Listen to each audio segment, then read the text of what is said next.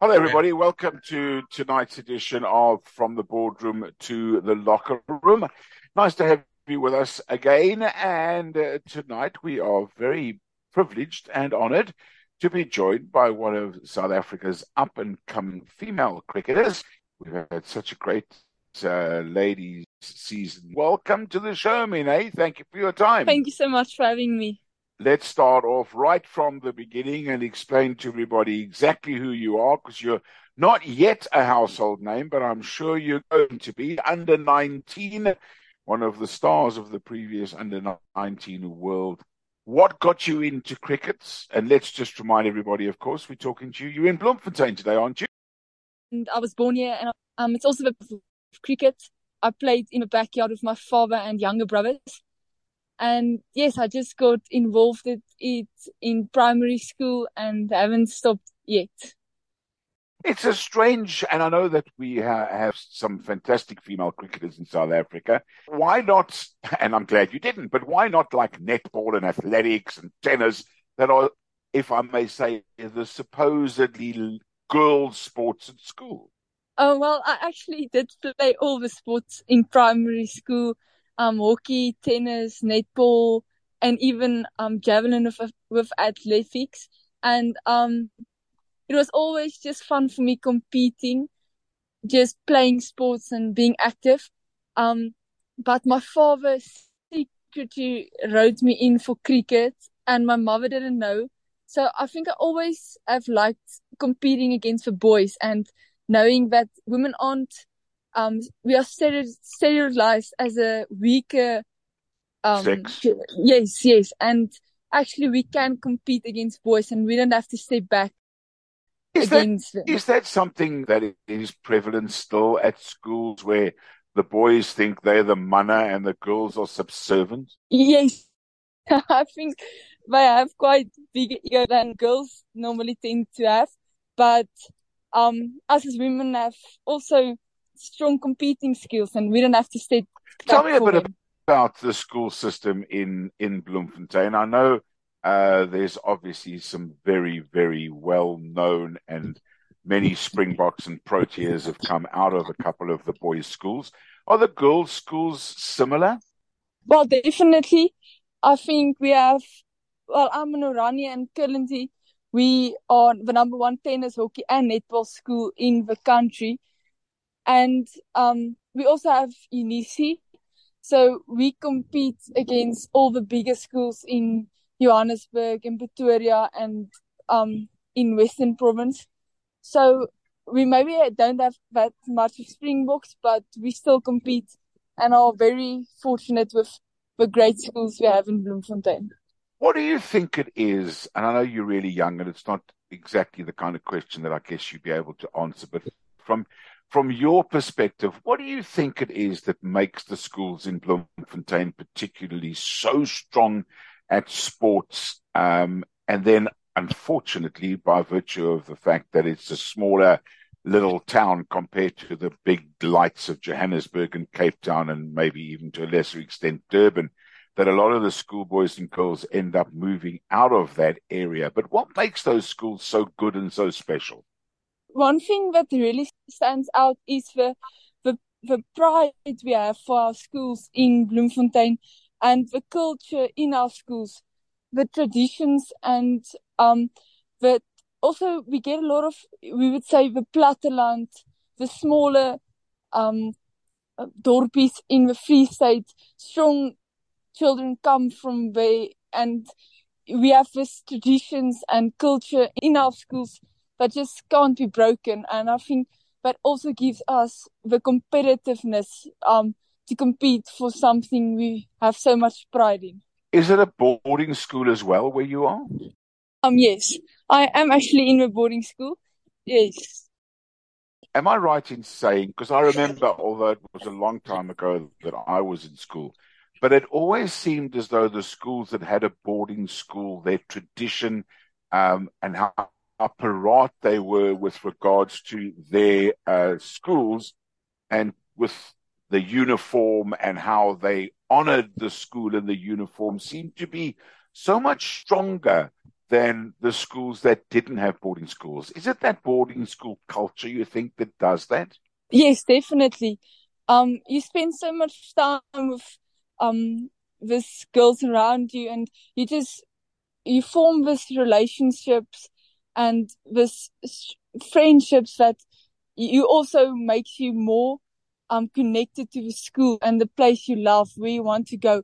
So I definitely think um the boarding schools in school structures have such an important role into providing a strong and competitive school. Right. Let's now turn our attention to the sport that clearly you love the most, hockey, tennis, and throwing the javelin, all important. uh, but I guess cricket is where your future lies. You were in the under 19 World Cup. Tell us about, first of all, the experience of playing for your country. Yeah, it was an amazing experience, and I was so privileged to be able to experience that. Um, I loved every second of being on that field, and every time you would maybe get a bit down, and you would just look at the playing for, and um, we were playing in the yellow kit, and it was just amazing. You always on television, beautiful kit for an amazing experience. Is a big highlight for me, and there's this wonderful photograph of you consoling Umaya Ratnayake after they lost to South Africa by a run. I think that depicts the competitiveness during the game, but then as soon as the last ball is bowled or the final run is scored, um, cricket is a game that levels people out. Yes, definitely. I think um, our coach had, had this great um, motto of saying we are people before we are cricketers. And um, especially that game, um, they were fighting so hard for the win. And I was bowling the last over. So I knew how much the win meant for our team and how bad the loss would be for them. But at the end, we were girls' wages, a game that we love. Now, you mentioned you were bowling the last over. You're kind of like the all rounder of that under 19 team. Um, was it because you played in the bowl at that, or were you just that's a the game and do as much as you can? Um, yes, uh, more, but um, especially in the longer format of the game, just standing on the field and just feeling it wasn't enough for me. So I wanted to be a part of everything, and just if you don't always come off off with the bat, you have a chance to still fight for your team with the ball. But yes, competitiveness to score runs, but also take wickets. I think that's a motivator for me. Tell us because I'm going to let you explain it. You talk about, about taking wickets. Um, there was a hat trick somewhere there, wasn't there? Um, no, but that was Madison Landsman. But uh, if I remember, I was I was close to one. Um, but yes, Madison Landsman was a, a leg spin bowler, and yes, that was an amazing moment when she took three wickets. Take us through that tournament um, and the results that you guys had. Um, towards the a tournament we weren't in that good of a space as a team. We were losing quite a lot of games and we had a, a pre warm up series against India and we also struggled as a team. But um, when our warm ups was also not great and we lost. But when the first match against India came and one of our younger batters scored an amazing half century and we, I think we scored 160 that game, and that showed us that we can actually do it. And even though we lost the first match against India, we had this belief in the team that we can still do it. And our next three pool matches, yes, it was two pool matches. Oh, it was UAE, Scotland, and yes, those three. And uh, we won those matches, and it was with it was such an amazing feeling knowing that we have come into the tournament struggling and we have been as a team just continue to fight to get our wins to continue into the Super Six stage. You talk about losing to India. I mean, it wasn't a, a big loss. I mean, India were 174. You scored 166 for five. Um, so it wasn't a terrible loss. Do you think that in itself gave you guys the confidence going forward to know that you'd competed so well with the Indians? Yes, definitely. That is such an important match just for our confidence and just belief to that we can still um perform well in this tournament. So take us into the Super Sixes. What happened there? Um, well, we then played against Bangladesh. I think the first match was, and it was a tough match, and it was quite. It also came down to the last over or last two overs where we were batting second and we had to chase down a total.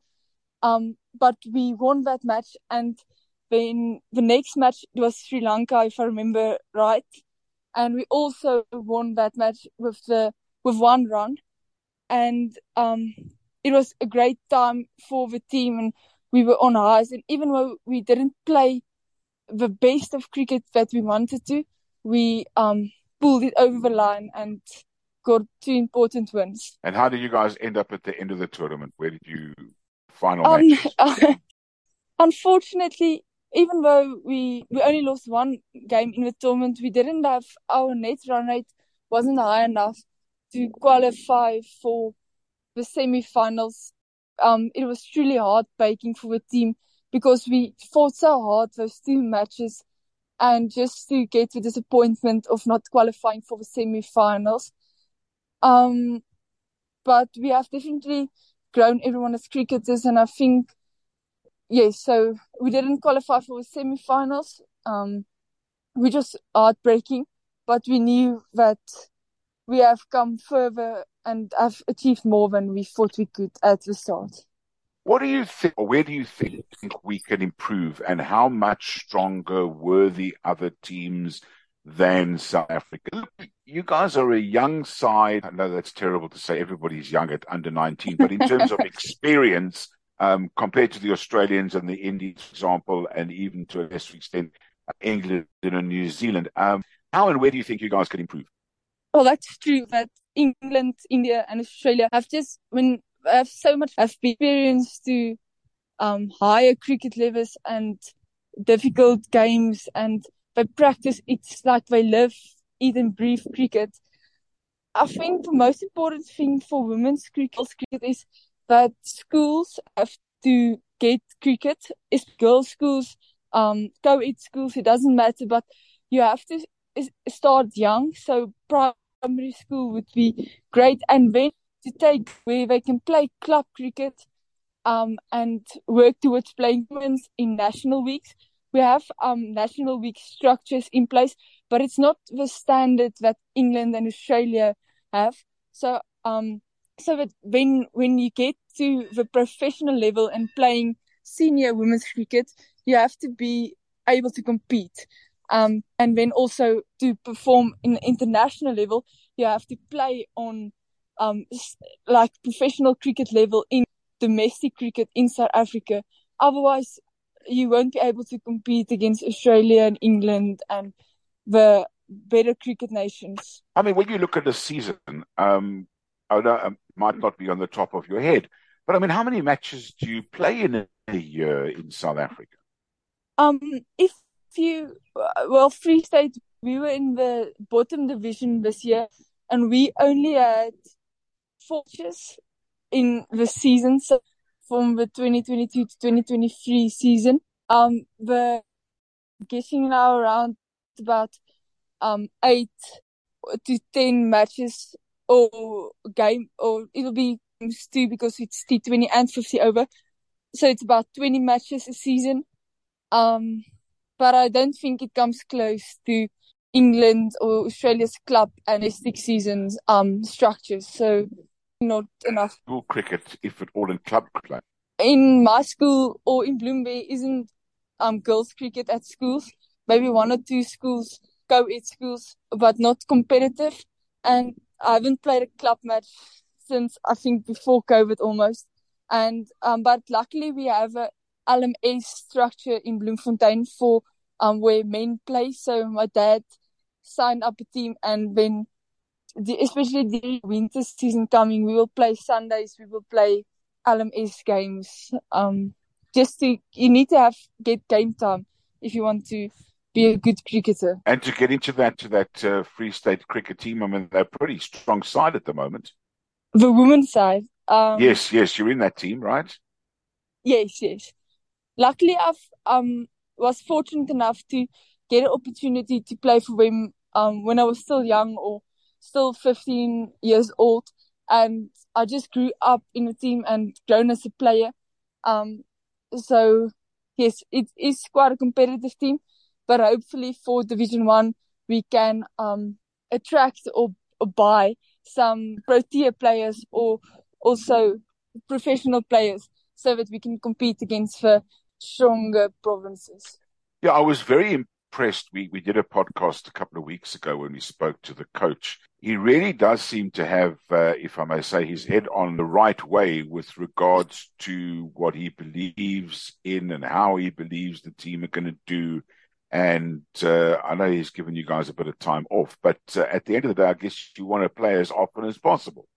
Yes, of course, um, and as competitive as possible, um, so that you can grow as a cricketer.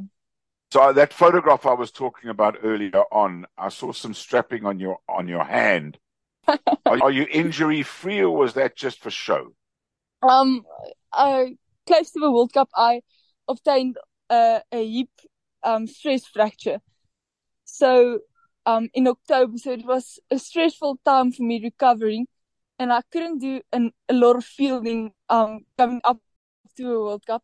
So when we team as if my hands were very yeah I wasn't used to the soreness and um a bit obviously luckily I think all, all of us who've played cricket like you know you have a couple you keen to play. It is so sore to get your hands tight and fit and be again and ready to catch that ball. What do you do to keep try to intensity sit um session during the week with running between the wickets while batting and also high intensity um, fielding practice, and um, and then also you have to get you get another type of stiffness after you play a game. So at least we got a, a bit of game time, and you get start to get used to the stiffness. But also, um, gym and S&C work is very important as well as mobility. I'm sure you must be looking forward to the day, whether it be for the Proteas or even just for Free State, to actually play a red ball cricket and play a three day, four day, or even maybe a test match one day? Um, yes, I was just the other day daydreaming about playing like test match against England or Australia where you just, um, yes, I hope that that opportunity will come by quickly for women's cricket because I think everyone is just longing for a, a three or four day match, like a test series to really test your your um part of the game. So yes, I'm I really want to play red I know you. Cricket. I know you said you were daydreaming the other day, and every single cricketer, whether they are playing at provincial level, club level, or even national level, whether it be Allan Donald or everyone has had that. Dream. You can play at any ground, anywhere in the world. Where would you like to play? Uh, I would probably play Lords in England um, just because it's such a historic um place, and I would love to play when a red ball series against England women's side. Oh, uh, Sophie Eccles, I was just stay there and just bat through for South Africa. And yes, but uh, to represent South Africa in every format will be a dream come true. You've obviously got a huge career ahead of you, and the way the game is changing and the huge success of the World Cup, not only the under 19 World Cup, but the Women's World Cup that was held here in South Africa with a team getting into the final, and now the IPL. I mean, is it something that you think of as a career, proper, full on professional career going yes, forward? definitely. Um, you can now, you don't have to work a second job and make a living of it and the exposure and the yes, it will be amazing, and I definitely am thinking about it.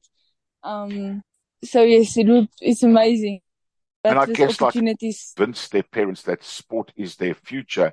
You sound, from what you've told me, like your dad is quite happy for you to be a professional cricketer. That must be great. well, yeah, they are quite strict about that, so they're not letting um they want degree and which I also believe is important. And but I do think they support a sport. Um, I think you yes. that as much as I agree that you do need to have something behind you because we all know, and I don't want to put a curse on anybody, but there's that one injury that could end your career in literally a millisecond. But just also remind them that, you know, the exchange rate between the rand and the dollar, they can retire early if you earn enough money. I will definitely bring that up next what do you, time. What do you think? What do you think you're going to study next year? Don't tell your father it was me that said that. It's okay. But what do you think you're going to study next year? I'm looking at accounting, um, which will be Oh. difficult to balance between cricket and studies.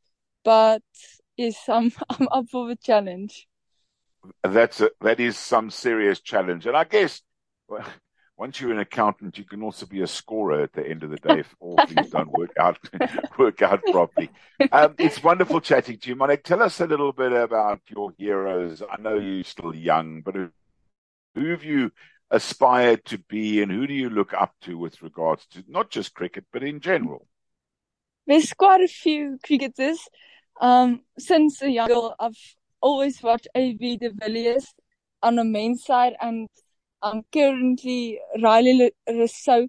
Just the way the aggressive aggressiveness in his batting and um everything about his cricket currently is something I um and from other country I What were the girls like in the World Cup? Was there a good camaraderie? And I'm sure a lot of competitive issues, but was it sort of well, there's a lot you of competitiveness. Um, but our team got quite close with the Indian cricket team. Um, and they are so nice and good human beings. And I also made um friends from the UAE side. Also, we stayed in the same hotel, and it was just so nice chatting with people from different backgrounds and cultures. We were quite competitive when it came to sort of interaction with them. And I guess going forward, you would hope that that uh, would uh, happen and that you'd be able to get to know the Australians and, and especially the English, who I guess our competitive juices are always to beat Australia and England. Yes, yes. And I think you have we they have so much we can learn from them in a cricket way, um, which would be quite nice. So now here's a question that I hope is not an unfair question because you, you clearly are an absolute lover of the game. But what do you do outside of cricket? I mean, are you a girly girl or are you a tomboy girl? Um, I think more of a tomboy girl. Um, I would play golf with my brothers, and we would. I love hunting and fishing. Um, but there's also a part that likes dressing up and going to to dances and up, but it's in the smaller. so I would definitely say more of a when we call it the boeremeis in Afrikaans, more of a farm girl in knowing nature and stuff. I was going to Yeah. say a Macy funny phrase start. I mean, that's really absolutely wonderful. I mean, it's been an absolute pleasure chatting to you. Final question going forward, what does the next couple of months look like? I guess there's school and exams and all of those usual stuff that you've got to get through. But otherwise, cricket wise, what's coming up? Um, well, I'm looking forward to the pre-season, off-season. Um, there's a lot of technical things I want to work on. Um, so it's gonna be uh intense training and just um shaping everything to be right for the season. Um, so it will be more our off-season now and also getting fitter and um stronger, which will be important into the off-season now. It's been an absolute pleasure talking to you. And for our listeners around the world, Miane has done this 30 minute podcast in her second language, not her home language. And she's done absolutely brilliantly. Miane, baie dankie. I Baie know nobody's dankie. going to understand that. nobody's going to understand that outside of the country. And play, play any phrase. What a lovely part of South Africa it is. City of Roses, Bloemfontein. Loved it there. Worked there for many, many years. And uh, Springbok Park, one of the first grounds I ever did live radio commentary. Miane Smit, thank you very much for your time. Good luck for the future. Good luck for the season. I talk about the future. My goodness, she's only 19 years of age. The future is rah, so ripe and ready for her. And we will definitely be following her career as we will be the other girls in the Proteas setup. That is tonight's edition of From the Boardroom to the Locker Room. As always, be nice to each other. And just for me, Nay, tot ziens. Thank you so much.